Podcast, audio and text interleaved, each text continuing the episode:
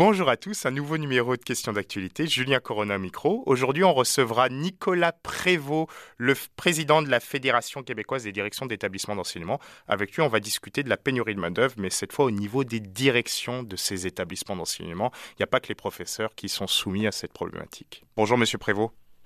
Bonjour, Monsieur Corona. Donc, avec vous, on va revenir sur une sorte de bilan de l'année pour votre profession, mais aussi surtout euh, par l'intermédiaire pour aussi les, la profession, les professions de l'éducation. Une année qui a quand même encore été difficile avec la pandémie de la Covid, mais aussi qui a mis en exergue les différents manques au niveau des moyens et au niveau du personnel, que ce soit dans les professions de professeurs.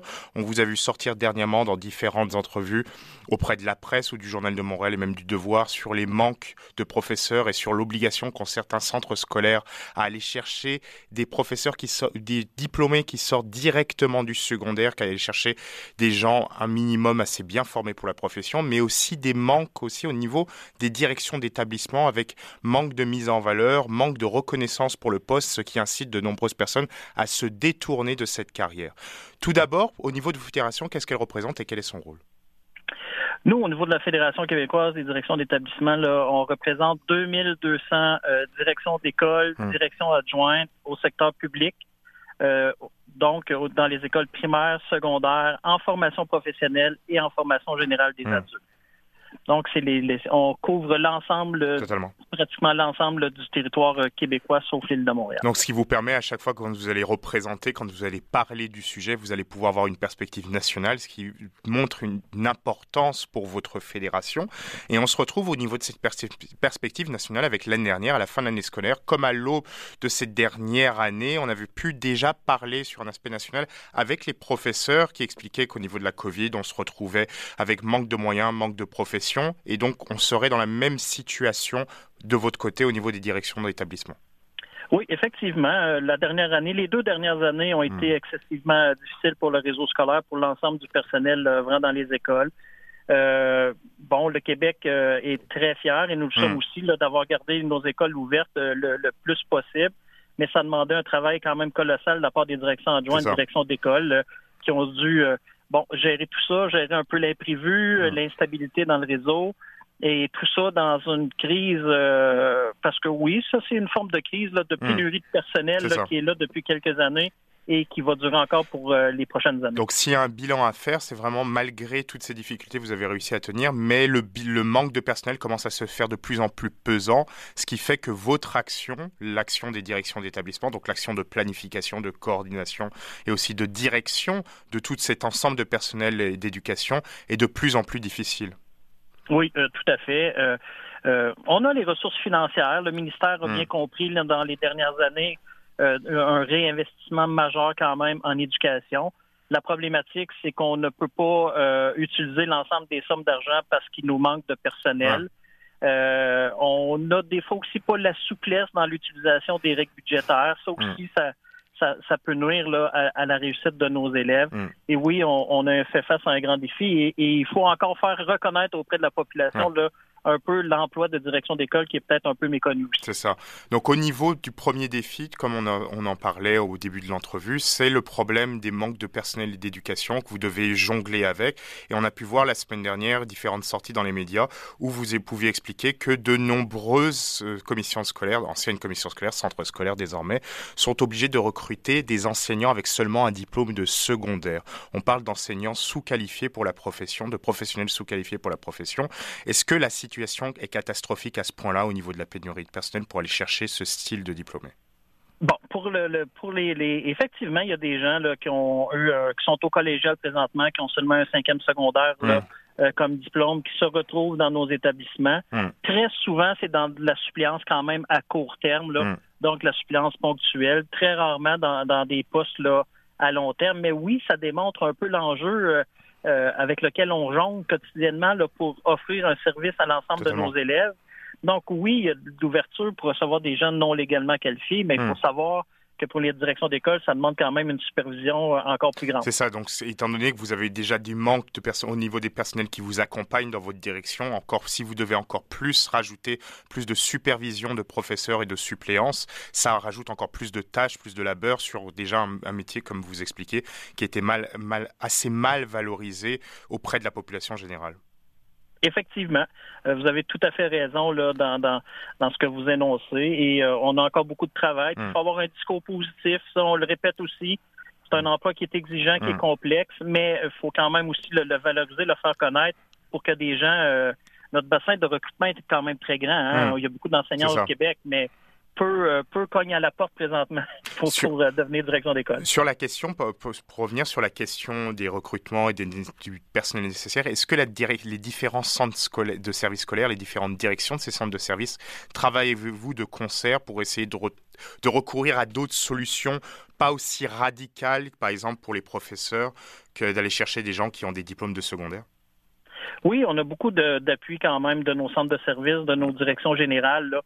Eux se retrouvent avec la problématique que nous, on vit dans nos écoles, dans le fond. Nous, on vit avec une problématique de manque hmm. d'enseignants, de TES, de professionnels et eux vivent une problématique où il n'y a plus de direction d'école. Hmm. Euh, donc, c'est pour eux un enjeu qui, qui, est important. Et oui, on a le support là, des centres de services là, pour nous aider euh, à trouver des solutions. Vous êtes leur premier interlocuteur et ils se retrouvent aussi avec un manque de premier interlocuteur. Donc au niveau, par exemple, de l'échelle pyramidale, les discussions pyramidales, elles, ne sont, elles sont de moins en moins efficaces s'il y a un manque de personnel.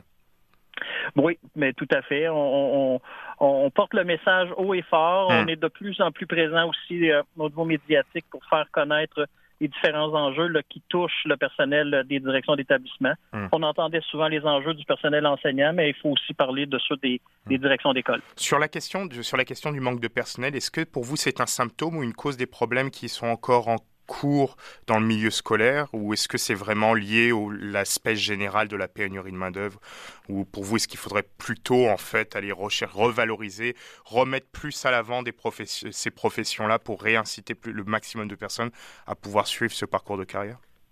Oui, ben, il y a deux, deux, deux, deux choses très importantes à ce niveau-là. Oui, la hum. valorisation de l'ensemble des professions hum. et il y a encore un petit peu de chemin à faire au niveau des conditions de travail là, hum. pour reconnaître tout le travail qui est fait par les gens, les équipes écoles au quotidien avec les élèves. Revenons sur les conditions de travail. On voit que pour le ministre, il explique qu'il n'y a pas de brise de service en ce moment avec ce genre de situation, que ce soit les manques de direction d'école ou les manques de professeurs, car on arrive toujours, malgré, par exemple, en utilisant des, diplômes de, des diplômés du secondaire pour combler les postes. Est-ce que vous êtes d'accord avec cette affirmation?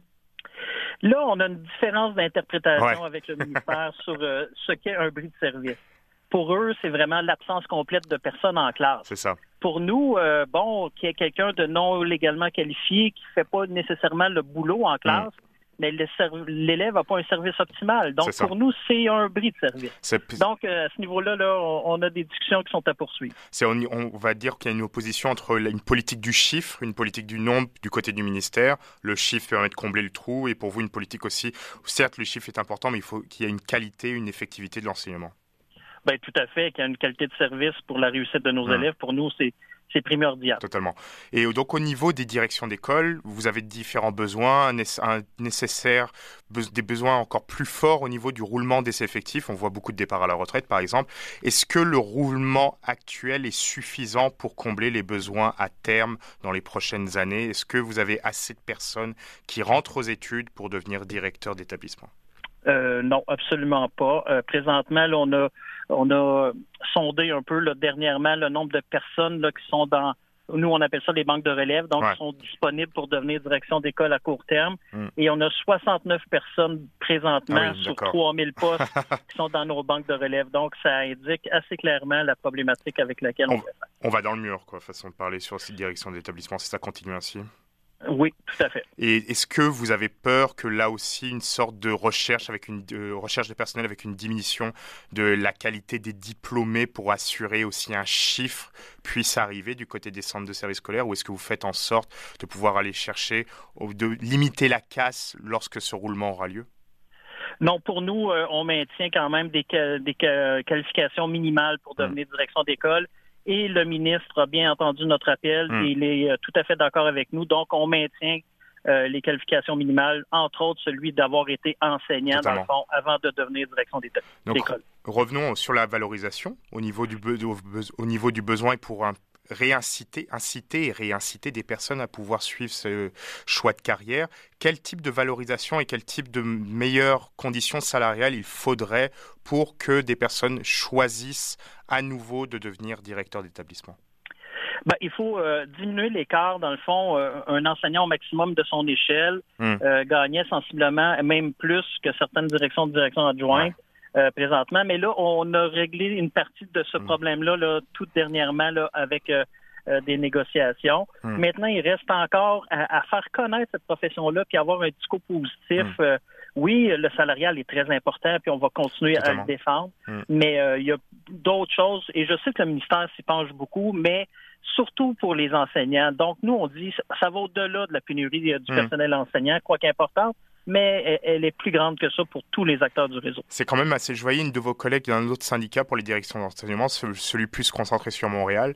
Quand c'est quand même assez problématique de voir que les directions d'établissement, qui sont, on va dire, les patrons des professeurs sur un aspect hiérarchique, sont moins bien payés que certains professeurs. Donc c'est pas dans le privé, c'est pas l'inverse qu'on verrait. C'est le patron est souvent plus, plus mieux payé que l'employé, à part si l'employé est exceptionnel et on souhaite le conserver. Mais là, c'est quand même assez problématique sur la valorisation de la profession.